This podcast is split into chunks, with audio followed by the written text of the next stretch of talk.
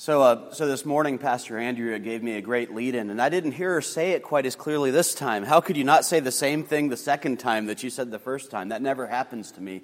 Um, she said this morning that, you know, God is someone who loves us, and God wants us to love each other, and we spend a lot of time messing it up. And as I heard that, I was thinking, you know, isn't that a perfect lead in to today's gospel lesson?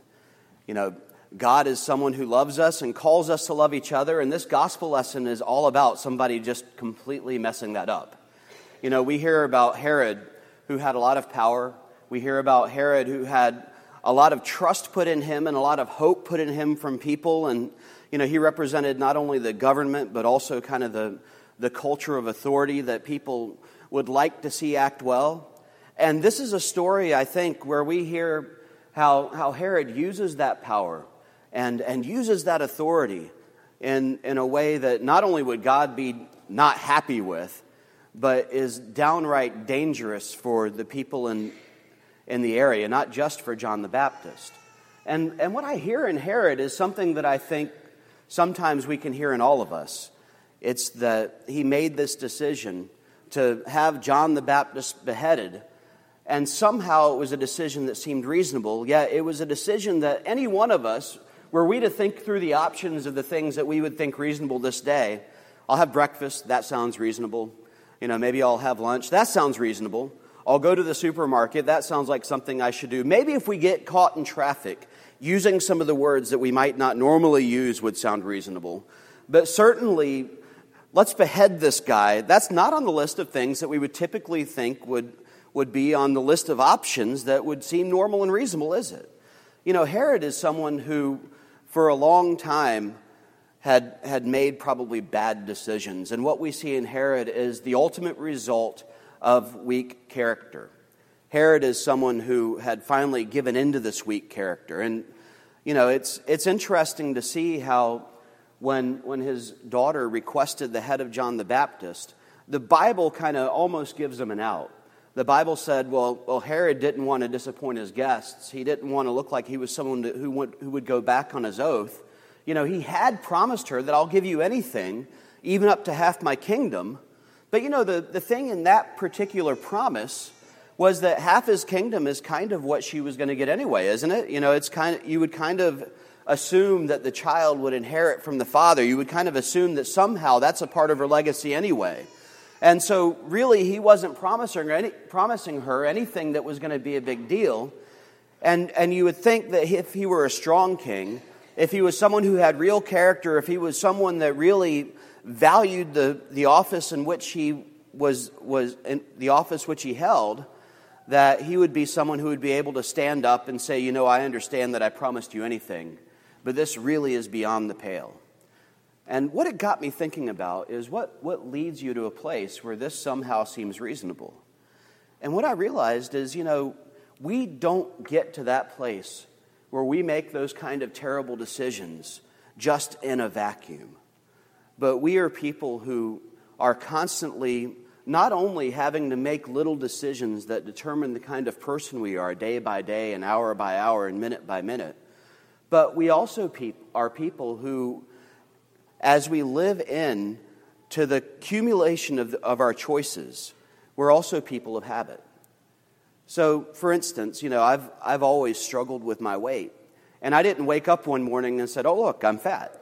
You know, I, I woke up and, and realized that because I've decided that I should have this bowl of ice cream and maybe one more, and why not? I've already had two. What's a third one?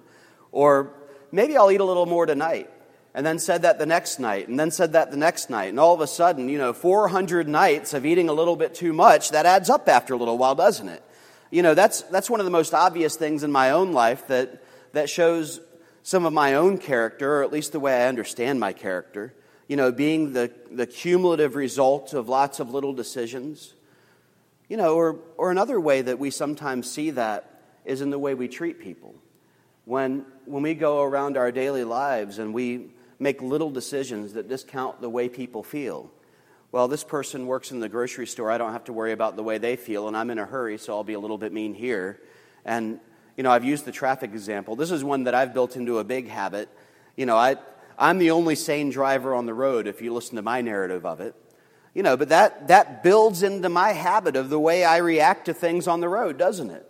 And we all find ourselves not only the, the benefactor of the good decisions that we made over time, but also sometimes the victims of our own habits. And we, we think about someone like Herod and we realize, you know, a, weak, a person with weak character isn't born overnight, but a person with weak character is someone who gets that way because they have consistently chosen it time after time after time. This becomes really important in the church because a church is a place where we come together and we work our hardest to make it a healthy community. We work our hardest to make it a place where people are welcome, to make it a place where we try to build each other up, to make it a place where what we do as a community is something that not only serves God, but that serves our community, that serves each other, that's a place where we can do good things together. And yet, in churches, not this church, but some other churches, you know, people are in conflict sometimes. I grew up at, in a church where when we were redesigning the sanctuary and working on an addition, you know, people would argue about what color the carpet would be. I know y'all can't imagine what that would be like. But let me, let me tell you that what we decided was there is no one true holy color, color of the carpet. You know, there is not one color of the carpet that pleases Jesus and another color of the carpet that really makes Jesus angry. You know, regardless of what your opinion is, you know, we, we recognize that this isn't like a foundational, a foundational piece of what the church is. And yet, you would not believe how long council meetings can get when you're, de- when you're trying to decide between this color red and this color red, and I couldn't tell the difference. But it was so important to people. And, and not because one color really was bad or the other was good, but it was because both sets of opinions about what was right and what was wrong were opinions that people had because they really wanted the very best for the church. They really wanted to have that one color that is going to speak to people, however it is that this shade of red and that shade of red speak to people, but they just wanted that one that was going to be the right thing and say the right thing about us. And isn't this true about a lot of things in church? You know, I, I think there, there are places where, where people will spend a lot of time saying, well, well, this person doesn't have the right priority. This ministry is really more important than that ministry. Or I can't believe that they think that ministry is important. Why would they spend all their time on that ministry when both ministries are things that build it up?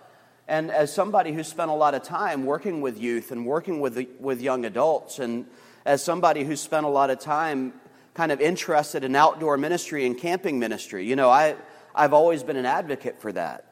And I think about youth and young adult ministry, and I think of outdoor ministry, and I recognize that not only my own sense of call, but the sense of call of a lot of pastors and faithful people in the church have come from these ministries. But when I look at the budget of churches and when I look at the budget of even our own synod and I see what we apportion for those ministries, you know, it, it is not as much as you might, might expect, especially when you think of how many leaders come up through them. And so the drum that I beat oftentimes is we need more money for youth ministry, more money for young adult ministry, more money for camping ministry. But there are other people whose ministries are just as valid as mine. You know, I, I understand why we need money to fight malaria. I understand why we need money to go to all the food pantries. I understand why all these other ministries are so important. And when, when mature adult Eric is thinking about it, I recognize, you know, why we have so many problems figuring out where we should put money because all those places are faithful. But, you know, the, the part of me that just always wants my own way you know, I think everyone else is crazy because obviously I'm right. It's not because those ministries don't matter, but it's because we all kind of have our idea of what is really important. And so, what we find in the church is when we argue about these things and we fuss about these things, part of our character is the ability to recognize that the other people aren't just trying to be mean and nasty because they don't care about Jesus or they're not just trying to be mean and nasty because they don't care about us, but they're trying to get, get through those things that they find valuable too, which is hard. And I think part of the reason we argue so much is because we're, we're so used to fighting to get our way. We're so used to, to having the character that I'm right and you're wrong, or I'm right and they're wrong. Or, or lately in politics, it feels like I'm right and they're stupid if you want to listen to the way people really talk about it. And, and you know, politics is another place where, let's, let's talk about all the political, no, I'm just kidding. But that, that is another place where we find that we have our opinions about what's right and wrong, and we find ourselves often disappointed or often joyful, depending on how it comes out. And so, you know, as I think about what Herod did and, and the failure of Herod to stand up and be a mature, responsible person, I recognize that what led Herod there wasn't one day he woke up and decided, I'm going to be a jerk, but that he was somebody who was living his life in the consequences of having made all kinds of character decisions that led him to have a weak character. And, you know, as I, as I think about my own life, and I realize that I'm in charge of things now, which in my own head I think is kind of crazy, but it's, it's also really kind of fun. You know, it, I realize that other people around me are either benefiting or are victims of the decisions that I've made that lead me to have the character I have. And it makes me think a lot more clearly about the kind of decisions I make on a day to day basis. Do I mean yes when I say yes? Or do I say yes because it's easier to tell somebody yes and they're going to understand if I don't get around to it? I know, no, y'all struggle with that, but it's something from time to time that I struggle with. And, and we realize that when, when you get right down to it, the effects of our character make a big difference on the people around us. Because we, as we're getting ready to baptize Madeline today, you know, we recognize that Madeline is going to learn what it means to be a part of the body of Christ from the way she sees us acting. You know, we're going to make promises to her today. We're going to promise to raise her in the faith. We're going to promise to teach her to pray. We're going to promise to bring her to church. We're going to promise to put, her, put, her, put the Bible in her hands. And not just her parents making that promise, but this congregation is making that same promise that this congregation has made every time we've baptized a child. And what we realize is that the character that we have is the character that we're going to teach Madeline. Sometimes that makes us really happy, and sometimes that makes us really scared, doesn't it?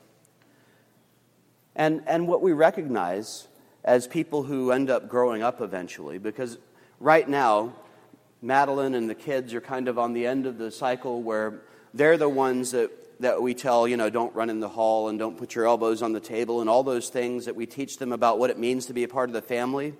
We know that one day they are going to be the ones who are telling children, don't run in the hall and don't put your elbows on the table. And also, as we begin to get older, and our role starts to change, and we are no longer the ones who are telling them, but they become the ones who are responsible for us. We better hope that the character that we've taught them is a character that we want them to have when they deal with us, isn't it? You know, this is the, this is the whole thing that makes this such a big deal. Is that what we teach through the actions that we take and through the things that we do is something that will be seen generation after generation after generation.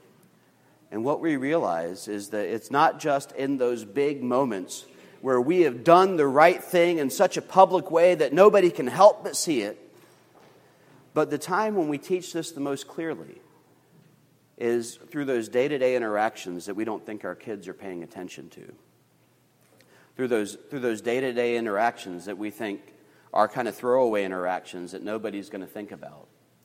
Those, those little kindnesses or those little meannesses that we, that we act on, thinking that they're not going to make any difference, because those are the things that people pay attention to, because those are things that really indicate what kind of people we are. So, in the, in the gospel today, and we say gospel meaning good news, and let's face it, on a day when, when Herod is beheading John, it's, you have to dig for good news. And I understand really clearly now why Pastors Andrea and Nathan wanted me to preach today. Thanks, guys. You know, what, what our good news is, is that we worship a God who, through the death and resurrection of Jesus, declares to us that, yes, we are people who are bound to sin. We are people who have things that we must confess, which is one of the reasons we confess every Sunday, Sunday in and Sunday out, because we, are, we recognize that there are those things that we do that we cannot turn away from and should not turn away from because they're a part of who we are.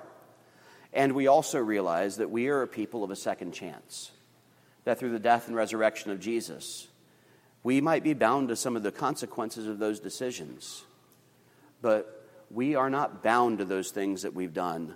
We are not bound to those decisions we've made. We are not bound to our shame and our guilt and our problems, but we are bound to the cross of Jesus through which we have new life, through which we have new opportunity, through which we have hope from the God who declares to us, I know who you are and I love you anyway, that God has a plan even for us, even when we've completely disappointed ourselves and every, everyone around us.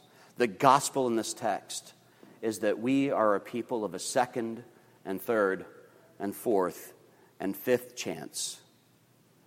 And that God still has a plan for us, even when we feel like we are captive to our bad habits. So if we're gonna if we're gonna take this home and and do something with it, you know, how do we how do we put this into our lives in a way that has meaning? If you're gonna go home and do something with this, you know, think about the relationships in your life, especially the ones that that you kind of habitually ignore? What are, what are a couple of small things that we can do to begin to change those habits? What are, what are some things that we can do in our lives in areas that, that we feel like we have no power to begin to make small choices and small actions to be able to transform our behavior in ways that are meaningful?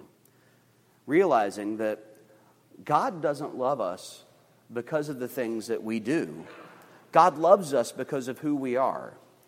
And because we are people who are beloved and claimed and named and called blessed children of God, we have the strength to make these changes and to do these things. God has given us these tremendous second chances so that we as individuals, we as a community at St. Luke's, we as a community in South Carolina Synod, we as a community in the ELCA, we as the United States of America, we in the world can say we are not bound by the things that break us, but we are bound to the new hope that comes through the death and resurrection of Jesus Christ.